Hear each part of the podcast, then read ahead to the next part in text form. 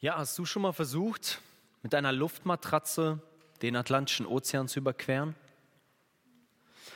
Oder hast du mal versucht, einen Baum mit einem Buttermesser zu fällen?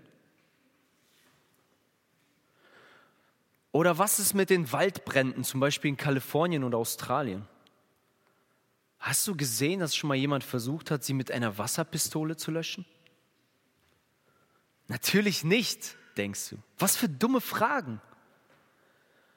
Ja, warum nicht? Weil die Sachen einfach ungeeignet dafür sind. Das macht man damit nicht. Das passt nicht. Vielleicht übertreibe ich ein wenig, aber genau das erinnert mich manchmal daran, wenn ich daran denke, dass unser Gott mit seiner Gemeinde diese Welt umkrempeln möchte. Ich fühle mich wie so eine Wasserpistole oder Luftmatratze, mit der er so etwas Krasses vollbringen möchte oder machen will. Und um diesen Gedanken, unter anderem um diesen Gedanken soll es heute in der Predigt gehen, in unserem Text aus Markus 8, der wurde ja gerade vorgelesen und den möchte ich heute mit euch anschauen. Ich habe dieser Predigt einfach mal den Titel Weniger ist mehr gegeben. Und ich weiß, du hast sicherlich schon sehr oft von diesen Speisungen gehört, wahrscheinlich öfter von der Speisung der 5000, aber das hier ist die Speisung der 4000. Okay, die sollen nicht verwechselt werden, da gab es nicht irgendwie einen Zahlendreher oder so, das sind zwei verschiedene Geschichten. Und deshalb hoffe ich, dass du auch heute wieder etwas mitnehmen kannst für dich, für dein persönliches Leben. Ich habe die Predigt unterteilt in drei verschiedene, in drei Punkte. Wir überspringen mal den Text, den haben wir ja gerade gelesen. Und mein erster Punkt ist, du bist gefragt. Lass uns mal die ersten drei Verse nochmal lesen. In jenen Tagen, als eine sehr große Volksmenge zugegen war und sie nichts zu essen hatten, rief Jesus seine Jünger zu sich und sprach zu ihnen. Ich bin voll Mitleid mit der Menge, denn sie verharren nun schon drei Tage bei mir und haben nichts zu essen. Und wenn ich sie ohne Speise nach Hause entlasse, so werden sie auf dem Weg verschmachten denn etliche von ihnen sind von weit hergekommen. Herr, wonach klingt das für dich? Was für einen Eindruck hast du von diesem Gott Jesus Christus, wenn du solche Verse liest? Ich habe das mal fett äh, unterstrichen. Da ist die Rede von Mitleid. Also ist, da ist dieser Jesus, der hat seit drei Tagen diese Menschen bei sich und die hören ihm voll gespannt zu, weil sie wissen wollen, was er ihnen zu sagen hat. Sie hören auf das Wort Gottes und dieser Jesus macht sich jetzt Sorgen, wenn die jetzt alle nach Hause gehen und drei Tage nicht irgendwo zwischendurch mal was essen gehen konnten, dann werden die mir vielleicht unterwegs zusammenbrechen. Jesus macht sich Gedanken darum, dass sie Hunger haben könnten. Das interessiert unseren Gott. Umso weniger kann ich es verstehen, wenn Leute sagen, dieser Gott im Himmel kümmert sich nicht um uns oder er interessiert sich nicht für uns. Das stimmt einfach nicht. Du musst beim Bibellesen am besten immer zwei Fragen stellen. Die erste Frage ist, was sagt die Bibel über Gott und was sagt die Bibel über uns Menschen? Und wir sehen hier, was sie über Gott sagt. Er ist ein Gott des Mitleids, ein Gott, der den Menschen sieht und der sich um diese Menschen kümmert. Und nicht nur das, wir müssen dabei bedenken, dass dieser Gott dir und mir überhaupt nichts schuldet. Es gibt gar nichts, worauf wir einen Anspruch hätten. Du kannst nicht zu Gott gehen und sagen, guck mal, was für ein toller Mensch ich bin, was ich schon alles für dich geleistet habe. Ja, jetzt schenk mir auch bitte einen guten Job. Ja, jetzt gib mir auch einen Partner fürs Leben. Du hast keinen Anspruch darauf. Das bedeutet, alles, was dieser Gott dir und mir gibt, ist ein, ein reines Gnadengeschenk.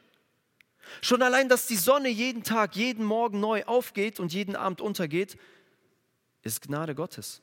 Nichts davon haben wir verdient. Es sind alles Geschenke, die er uns unverdient gibt. So ist Gott, so wird Gott in der Bibel beschrieben. Zum Vergleich mal einfach mal die Jünger, uns Menschen. Ich meine, die interessiert das hier überhaupt nicht, glaube ich, oder? Ob die Leute dann unterwegs Hunger haben werden oder nicht.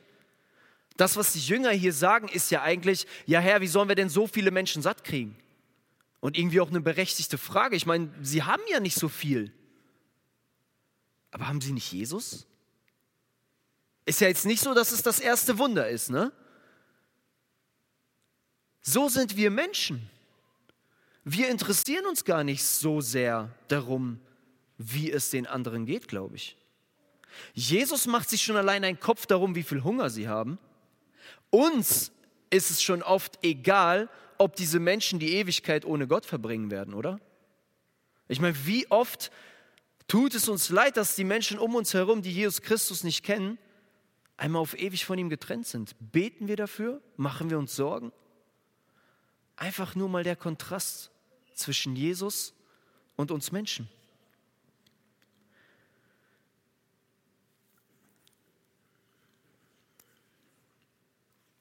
Und apropos Mitleid. Wie sieht das eigentlich hier mit dem Mitleid der Jünger aus, hatten wir gerade uns überlegt. Ist dir mal aufgefallen, wie sehr Jesus seine Jünger hier in die Verantwortung zieht? Schau mal in den Text, guck mal in Vers 1 zum Beispiel, da steht, in jenen Tagen, als eine sehr große Volksmenge zugegen war und sie nichts zu essen hatten, rief Jesus seine Jünger zu sich. Der hätte sich auch einfach mal hinsetzen können, Gedanken machen können und sagen können, das machen wir jetzt hier mal im Alleingang. Der holt seine Jünger. Vers 5, und er fragt sie, die Jünger, wie viele Brote habt ihr? Wie viele Brote habt ihr? Vers 6, da befahl er der Menge, sich auf der Erde zu lagern, und er nahm die sieben Brote, dankte, brach sie und gab sie seinen Jüngern. Der Text ist voll davon, dass Jesus gar nicht vorhat, dieses ganze Problem allein zu lösen, obwohl er es letztendlich praktisch eigentlich tut, aber dass er die Jünger mit einbeziehen möchte. Und jetzt denkst du vielleicht noch mal an meine Einleitung zurück, an die Luftmatratze, mit der jemand versucht, den Ozean zu überqueren. Jesus ist absolut imstande, diese ganze Menge einfach mal ohne jegliche Hilfe der Jünger satt zu kriegen, aber er tut es nicht. Und glaub mir, das liegt nicht daran, dass die Jünger so tolle Hechte sind, ohne die Jesus aufgeschmissen wäre.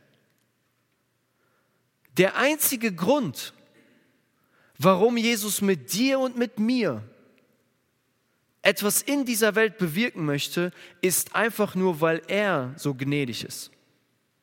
Ich will das so ein bisschen vergleichen mit, mit dem Fußballsport, mit dem Sport in der, in der Schule, wenn immer zwei, wenn zwei Mannschaften gewählt werden, ja, da gibt es immer so die Leute, die werden zuerst in eine Fußballmannschaft gewählt, weil man weiß, die spielen gut so, und dann gibt es die, die nicht so gut spielen oder die eher Basketball spielen, und die werden dann so als letztes in die Mannschaft gewählt. Weiß nicht, ob ihr die Situation schon mal hattet, hatte ich ständig, wurde bei uns im Sportunterricht gewählt.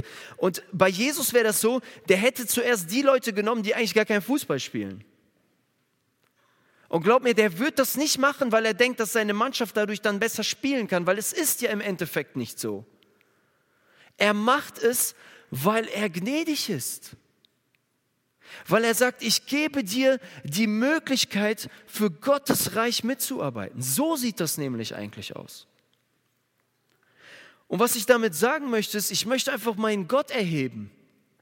Ich möchte ihn loben dafür, dass er Leute wie mich gebraucht, um sein Wort zu verkünden, um ihm in seinem Reich zu dienen und dass es ein Vorrecht ist, ein Riesenvorrecht.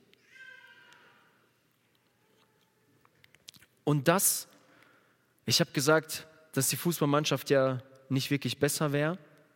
Ja, im Gegenteil. Wir sind manchmal ein Hindernis oder ziemlich oft.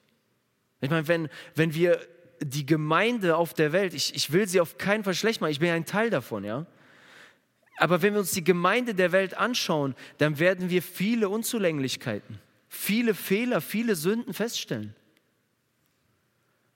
Wir sind eigentlich in der Regel, wenn ich das jetzt mal so plump sagen darf, eigentlich eher ein Hindernis. Es wird der ein oder andere Nicht-Christ auf uns zukommen und der wird sagen, ey, wenn der Typ da Christ ist, dann habe ich keine Lust, Christ zu sein. Und manchmal ist es gar nicht so unberechtigt. Oder es werden nicht Christen kommen und sie werden sagen, hey, wenn ihr Christen eure Ehe so führt wie die da, dann braucht ihr ja nicht behaupten, dass das Christsein irgendetwas ändert. Wir geben den Menschen ständig Steilpässe für solche Kommentare. Und ich will dich damit nicht fertig machen, ich will einfach nur sagen, wie groß unser Gott ist, dass er mit uns, Gemeinde, auf dieser Welt wirkt und dass er fragt, wie viele Brote hast du? Er nimmt dich in die Verantwortung, genauso wie er das mit den Jüngern macht. Er fragt dich nach deinen Gaben. Der hat die dir nicht umsonst gegeben. Wir lesen in 1. Petrus 4, Vers 9 zum Beispiel, da sagt er, seid gastfreundlich gegenüber euren Glaubensgeschwistern, nehmt sie gern und ohne zu murren auf, jeder soll den anderen mit der Gabe dienen, die er von Gott bekommen hat. Wenn ihr das tut, erweist ihr euch als gute Verwalter der Gnade, die Gott uns in so vielfältiger Weise schenkt. Jetzt könnte man natürlich über die Gnadengaben reden, aber schau mal, ich habe extra den Kontext genommen. Das steht am Anfang, seid gastfreundlich. Ja, das ist auch eine Gnadengabe, aber das ist jetzt, das ist etwas, was wir alle eigentlich machen können. Es geht hier um Dinge, die Gott jedem von uns gegeben hat. Du kannst dich nicht rausreden und sagen, ich habe gar nichts, was ich dem Herrn irgendwie geben könnte. Manche von euch haben vielleicht ein großes Haus. Wie gebrauchst du dieses Haus für Gottes Reich? Deinen Garten. Wen lädst du ein? Ist das Haus nur für dich? Oder sagst du, Herr, bitte zeig mir, du hast mich so reich gemacht. Du hast mir so ein Riesenhaus geschenkt. Du hast mir ein super Auto geschenkt, ein Kombi, ein Bulli, ein Riesending. Wie kann ich das Ding für dein Reich einsetzen? Herr, du hast mir Gaben gegeben. Ich, ich liebe es zu organisieren. Wie, wie kann ich das für dich nutzen? Vielleicht liebst du es, mit Kindern zusammen zu sein, mit denen zu arbeiten. Bring das ein. Lass dich gebrauchen. Das ist so wie mit den Früchten am Baum. Wenn die nur für sich da hängen, dann vergammeln die irgendwann einfach nur. Und dann kommen die Wespen und fressen den Rest auf. Aber Früchte sind dafür da, damit andere davon essen können. Das ist der Grund, warum sie wachsen. Hey, und wenn du deine Früchte, deine Gaben, wenn du sie einsetzt für Gottes Reich, dann kann ich dir sagen, wird es anstrengend. Und du wirst verlieren. Du wirst aufgeben. Du wirst Opfer bringen. Aber weißt du was? Weißt du, wie viele Körbe die am Ende über hatten, als sie ihre sieben Brote abgegeben haben? Die haben noch sieben volle Körbe danach gehabt. Die haben ein bisschen gegeben und viel mehr zurückgekriegt. So rechnet Gott. Und selbst wenn du es hier auf der Welt nicht alles wiederkriegst, du kannst dir, du kannst dir sowas von sicher sein, dass die Ewigkeit, dass du überaus belohnt wirst für ein Glas Wasser, das du einem Gläubigen gibst, weil er an Christus glaubt. Und vielleicht denkt der eine oder andere von euch, hey, was habe ich denn schon zu geben? Das ist doch nichts. Und was bewirkt das Ganze? Diese Gedanken kommen uns im Real Life ziemlich oft. Was machen wir schon? Ja, wir, wir machen unsere Veranstaltungen, ab und zu haben wir mal unsere Gespräche, wir haben unsere Bibelkurse, aber ich kann dir richtig viele Leute aufzählen, mit denen wir uns über Jahre beschäftigt haben und die danach einfach abgestürzt sind. Jungs, die ich auf jedes mögliche Camp mitgenommen habe, mit denen ich Bibelkurse durchgeführt habe und so weiter und so fort. Ich kann dir diese Jungs zeigen und manch einer von diesen Jungs hängt in den Drogen. Was habe ich denn zu geben? Es ist ein Tropfen auf den heißen Stein. Und Jesus sagt hier, wie viel Brot habt ihr? Gib mir die einfach. Mach dir nicht so einen Kopf um die Ergebnisse. Das ist mein, mein Ding. Ich bin der, der wirkt. Ich bin der, der bekehrt. Ich bin der, der Leben verändert. Du musst geben, was du hast. Es kommt nicht darauf an, was du gibst, sondern dass du ihm Treue gibst und dass du darauf vertraust, dass unser Herr das macht. Nicht du, wir sind nicht die Helden. Ich hoffe, das ist bei den Jüngern schon mal ein bisschen deutlich geworden. 1. Korinther 4, Vers 2. Im Übrigen wird von einem Haushalter, und das bist du, wenn Gott dir etwas anvertraut hat, und das hat er, im Übrigen wird von einem Haushalter nur verlangt, dass er es treu erfunden wird. Herr, wir müssen treu sein mit dem, was wir haben. Nicht für uns behalten, einsetzen. Für den Herrn, für den es sich lohnt. Denn er macht es. Und da kommen wir auch schon zum nächsten Punkt, zu meinem zweiten Punkt, und der lautet einfach, rechne mit Jesus. Ich weiß nicht, ob du auch den Kopf geschüttelt hast, als du die Antwort von diesen Jüngern hier gelesen hast. Das sind diese vielen Menschen, und Jesus will seine Jünger mit einspannen und er sagt hier, Leute, Wie können wir die Menschen hier satt kriegen? Natürlich weiß er schon, wie das geht. Aber er fragt seine Jünger und seine Jünger sagen in Vers 4, woher könnte jemand diese hier in der Einöde mit Brot sättigen? Guck mal, hier ist Einöde, Wüste, wir haben hier nichts, kein McDonalds, kein Supermarkt, hier ist gar nichts. Wie sollen wir die denn sättigen? Ja, ganz ehrlich, da muss man sich doch so eine Stirn hauen, oder?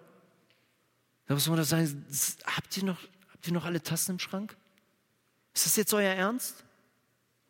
Ich meine, was, was haben wir denn in den Kapiteln davor gelesen? Ich fasse dir mal die Kapitel 4 bis 7 zusammen. Ja? Davor haben wir gelesen, dass Jesus einen Sturm stillt. Von jetzt auf gleich. Ein Sturm, der sie in Todesgefahr gebracht hat. Man liest, dass Jesus diesen, diese besessenen Gerasener befreit, die man nicht mal mehr mit Ketten fesseln konnte, ja, die, die völlig verrückt waren. Und Jesus sorgt dafür, dass sie zu komplett neuen Menschen werden. Jesus heilt diese blutflüssige Frau, die ihr Leben lang ein Problem hat. Keiner tastet sie an. Sie ist immer unrein. Ja? Sie hat keine Menschen, die sie mal umarmen kann. Ihr, ihr Leben ist sowas von hoffnungslos.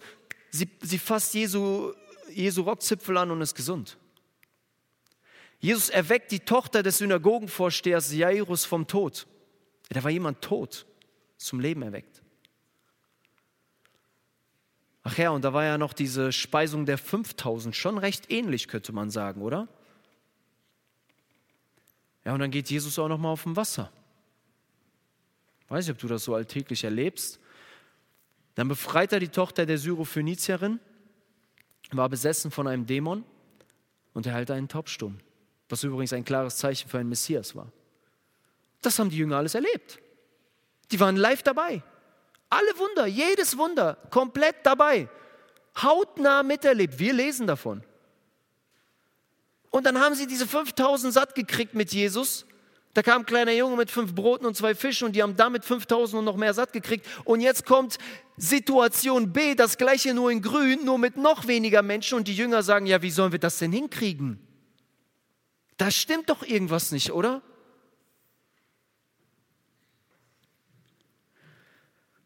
Aber hey, wir sind doch genauso, oder? Das mag ich ja so an der Bibel. Die nimmt kein Blatt vom Mund. Die ist wie ein Spiegel. Du, du, du liest da drin und du siehst dich und du denkst, oh Backe, so sehe ich aus. Und das ist gut so. Hey, die Bibel ist voll von Geschichten von Menschen, die wir vielleicht oft als Helden bezeichnen, aber die im Grunde genommen eigentlich Versager sind. Entschuldigung, wenn ich das so direkt sage, aber ich habe auch Beweise dafür. Du kannst das ganze Alte Testament durchgehen. Und es sind feine Leute, ich liebe ihre Geschichten und ich bin null Prozent besser, null. Aber ich meine, guck sie dir doch an.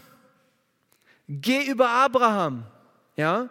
Geh weiter zu den, zu den Brüdern Josefs, die ihren eigenen Bruder nach Ägypten verkaufen, ihrem Vater sein Leben lang anlügen, dass der Lieblingssohn von ihm tot sei. Einer von diesen Brüdern, Judah, schläft irgendwann mit einer Prostituierten, die sich dann als seine Schwiegertochter entpuppt. Aus diesem Sohn stammt der Stamm Juda, woher dann der König David kommt, der übrigens ein Ehebrecher und Mörder ist. Und aus diesem Stamm kommt der Messias. Das war nur gerade ein kleiner Schnelldurchlauf von diesen Menschen. Und die Bibel, ich habe das ja nicht erfunden, das, das sagt ja die Bibel uns. Die stellt die so dar. Ich habe nur zusammengefasst. Und was möchte die Bibel uns damit sagen? Du und ich sind nicht die Helden. Es kommt nicht auf uns an. Du hast nichts vorzuweisen. Schon gar nicht für deine Rechtfertigung vor Gott. Deswegen musste ja Jesus Christus kommen, weil Gott gesehen hat, wie hoffnungslos verloren wir sind. Er musste das in die Hand nehmen.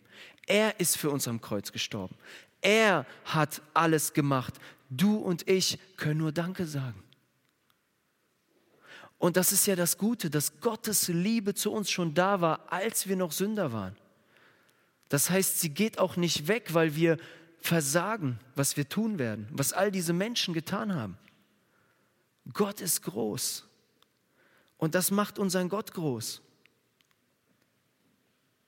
Und deswegen heißt es ja auch in Epheser 2, Vers 8 und 9, denn aus Gnade seid ihr rettet. Durch den Glauben. Und das nicht aus euch.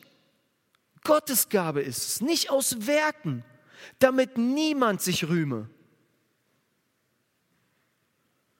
So ist das nämlich. Das ist hier die Situation. Und die Jünger bestätigen das einfach nur. Wenn ihr immer das Markus-Evangelium lest, achtet mal bitte darauf, wie gerne Markus das Salz in die Wunden schüttet. Wie gerne er die Jünger so darstellt als Versager. Der macht das extra. Weil der möchte, dass du und ich uns identifizieren können, dass wir sagen können, hey, wir sind gar nicht besser. Und Jesus hat sie nicht aufgegeben. Jesus gibt dich nicht auf. Egal wie viel du in deinem Leben vermasselt hast. Ich möchte dir Hoffnung zusprechen. Guck mal, du kannst sogar eine Seite weiterblättern und da, da ist Jesus mit ihnen unterwegs im Boot, im Schiff und da steht, sie hatten auf Vers 4, äh, Markus 8, Vers 14, da steht, und die Jünger hatten nur ein Brot bei sich im Schiff. Und dann sagt Jesus, seht euch vor, hütet euch vor dem Sauerteig der Pharisäer und vor dem Sauerteig des Herodes. Und dann steht da, wie die Jünger darüber diskutieren, oh nein, der sagt das, weil wir nur ein Brot mitgenommen haben. Jesus redet überhaupt nicht über Brot. Jesus redet hier von der Irrlehre der Pharisäer. Und dann sagt er ihnen, dann, dann, ich würde schon sagen, dann rastet er fast aus und sagt er hier, Vers 17, und Jesus merkte, was sie da denken, und er sprach zu ihnen, was macht ihr euch Gedanken darüber, dass ihr kein Brot habt? Versteht ihr noch nicht und begreift ihr noch nicht? Habt ihr noch euer Herz verhärtet? Habt Augen und seht nicht, Ohren und hört nicht? Und denkt ihr nicht daran, als ich die fünf Brote brach für die fünftausend, wie viel Körbe voll Brocken ihr aufgehoben habt? Sie sprachen zu ihm zwölf. Als ich aber die sieben für die viertausend brach, wie viel Körbe voll Brocken habt ihr aufgehoben? Sie sprachen sieben. Und er sprach zu ihnen, warum seid ihr denn so unverständig? Merkt ihr, wie Markus das hier so darstellt? Der reiht das extra aneinander damit wir denken, Mann, wie kann man nur? Und wir sind genauso. Kein bisschen besser. Ein kleiner Beweis aus meinem Leben. Es äh, gibt immer wieder so äh, taffe Zeiten, also so Zeiten, wo ich manchmal zu oft Ja gesagt habe zu manchen Anfragen und dann ähm, sehr viel hintereinander kommt. Und es gab mal zu einer Zeit, das war auch um die Osterzeit, das war so am 8. April, da haben wir zu ins Real Life den Michael Kotsch eingeladen bei uns. Und ihr kennt ja alle Michael Kotsch, das wandelnde Lexikon nenne ich ihn mal jetzt so vorsichtig. Und ich war so der, der das moderieren musste, der das so vorstellen musste.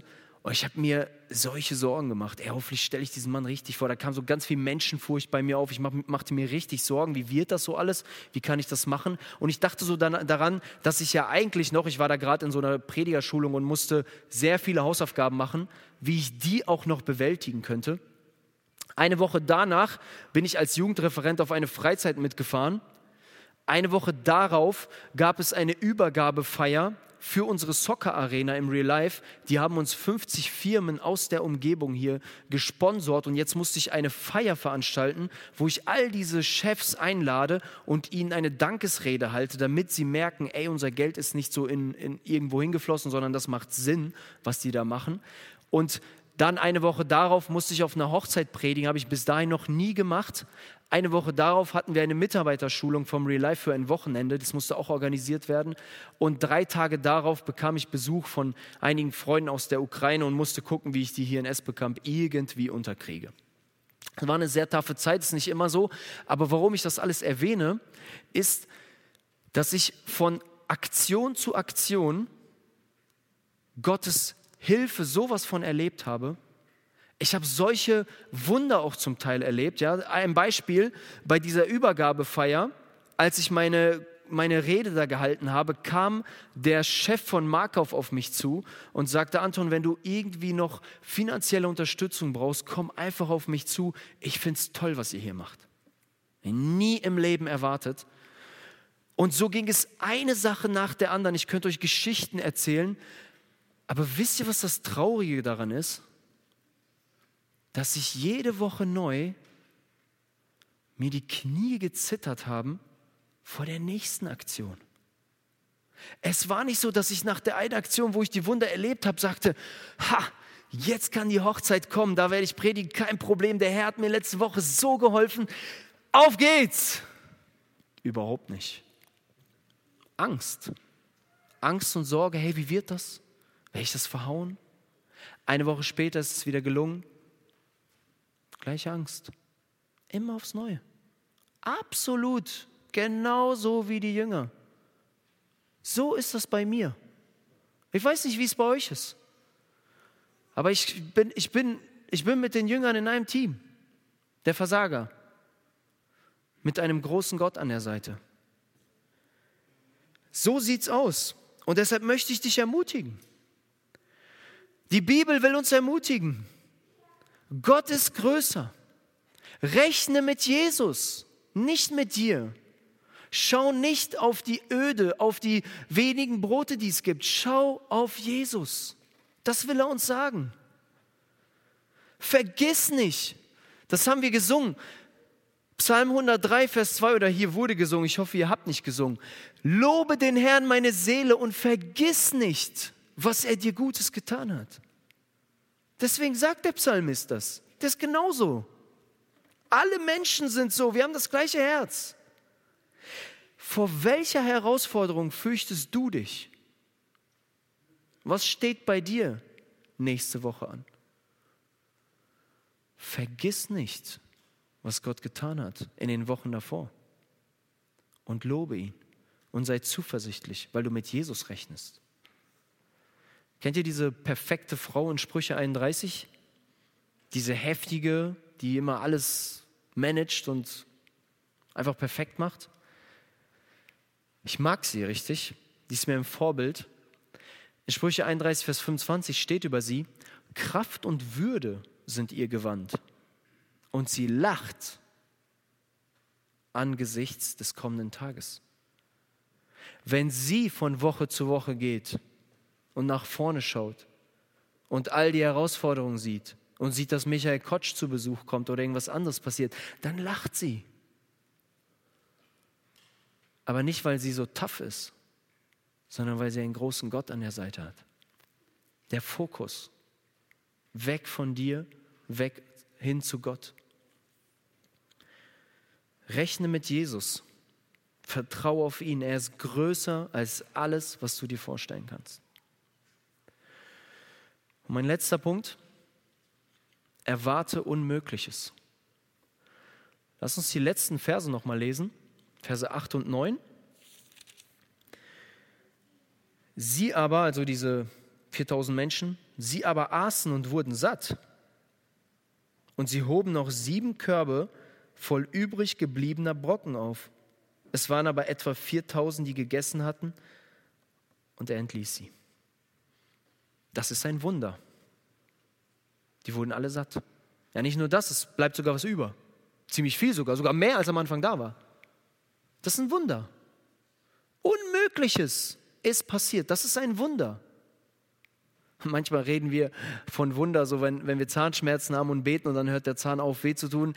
Das ist ja auch irgendwie ein kleines Wunder. Aber, aber wenn man so ein Wunder sieht, dann denkt man, das ist, ja, das ist ja eigentlich eher so, dass du hast keinen Zahn und du betest und auf einmal pflanzt sich der eine Zahn wieder dahin oder es kommt ein neuer Zahn. Also einfach mal, um zu zeigen, das, das Wunder ist, ist außergewöhnlich. Das ist ein Wunder, es ist unmöglich.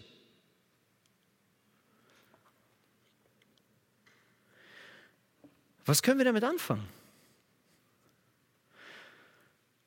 Ich merke bei mir selber, dass ich vor allem in meinem Gebetsleben nicht Unmögliches erwarte. Wenn ich mir meine Gebete anschaue, ich weiß nicht, wie deine Gebete so sind, aber bei mir ist es häufig so, dass ich für das bete, wo ich mir vorher schon unbewusst ausgerechnet habe, dass es auch irgendwie klappen könnte. Das könnte funktionieren. Lass uns dafür beten. Und ist auch nicht verkehrt. Ist halt nur schade, wenn, wenn man bei dem Niveau bleibt. Ich kann euch ein Beispiel aus, aus meiner Arbeit im Real Life geben. Ich habe so die Leute, in die habe ich, bei denen habe ich Hoffnung. Das sind so mehr so die Braven, das sind die, die vielleicht in der Schule klarkommen, die kriegen so ihr Leben irgendwie auf die Reihe. Und dann habe ich aber auch so die Leute, da fehlt mir so jegliche Hoffnung. Und ich bete natürlich viel mehr hier für die, weil da könnte es ja auch klappen.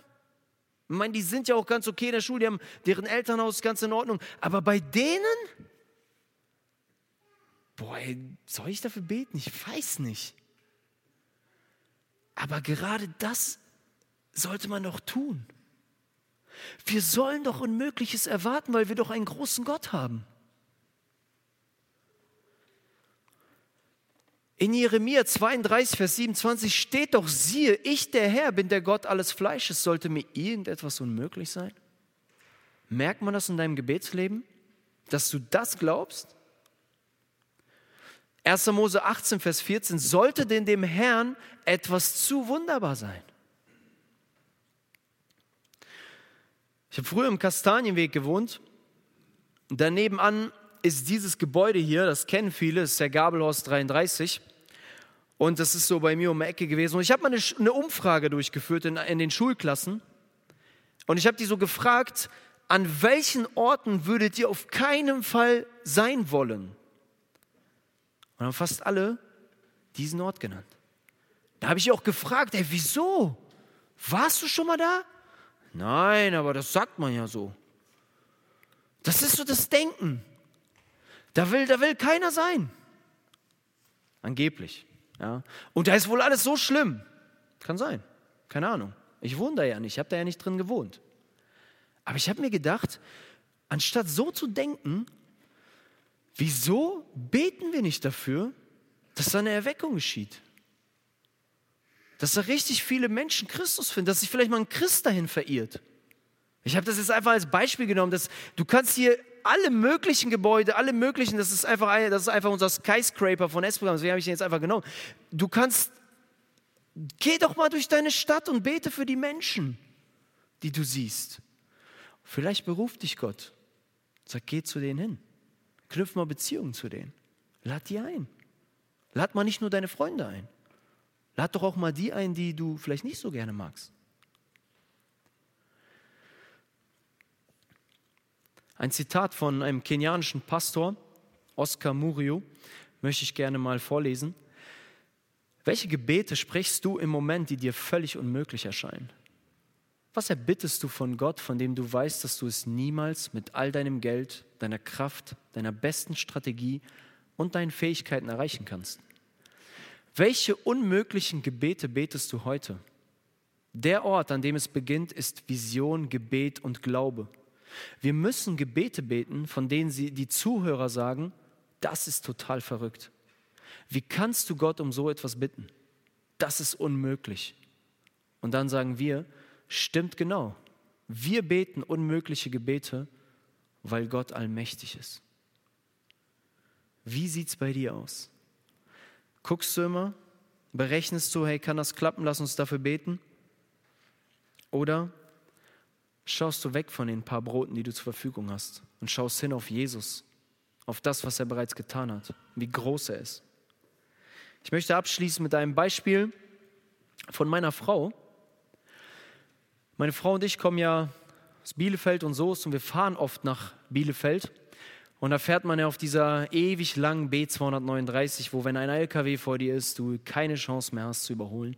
Und dann fährt man so die ganze Zeit und man fährt immer so in, in, in Nähe Herford, fährt man immer an so einem Haus vorbei, wo früher so ein fettes Schild war, was darauf hindeutete, dass das wahrscheinlich ein Bordell ist.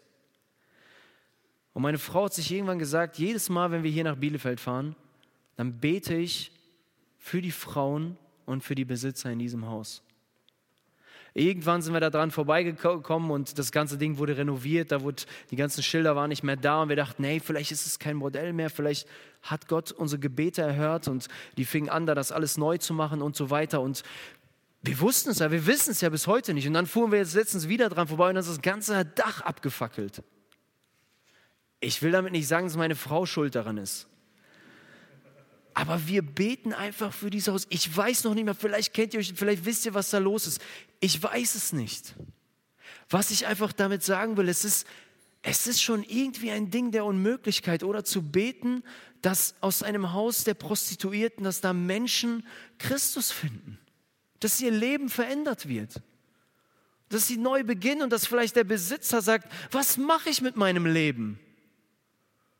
Ich will Buße tun und Jesus nachfolgen. Lasst uns solche Gebete sprechen, Leute, zu all den anderen alltäglichen, die wir auch sprechen sollen. Ich fasse meine drei Punkte zusammen.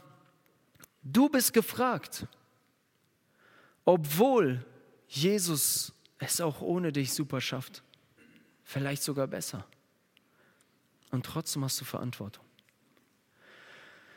Rechne mit Jesus wegen dem, was er schon getan hat und wegen dem, wie er ist. Und erwarte Unmögliches. Bete auch für Dinge, die dir unmöglich erscheinen, weil unser Gott allmächtig ist. Amen. Lass uns noch mal aufstehen zum Gebet, bevor wir das Lied gleich hören. Ich möchte noch ein Gebet sprechen. Und Vater, ich möchte dir einfach danken dafür, dass du so ein großer Gott bist und dass wir dich kennenlernen dürfen durch dein Wort, dass du dich uns offenbarst und dass du uns auch ganz klar zeigst, wie wir Menschen sind. Vater, danke, dass du uns liebst, obwohl wir eigentlich nicht liebenswürdig sind oder irgendwas vorzuweisen haben. Du hast deinen Sohn Jesus Christus für uns geopfert und du schenkst uns neues Leben und du gibst uns ein Ziel im Leben. Wir dürfen für dich leben, wir dürfen aus Dankbarkeit wegen dem, was du getan hast, für dich leben. Hilf uns das zu tun, hilf uns von ganzem Herzen mit allem, was wir haben, dich zu lieben und Vollgas zu geben für dich und dein Reich. Lass uns in allem mit dir rechnen und lass uns Großes erwarten, weil du ein großer Gott bist. Amen.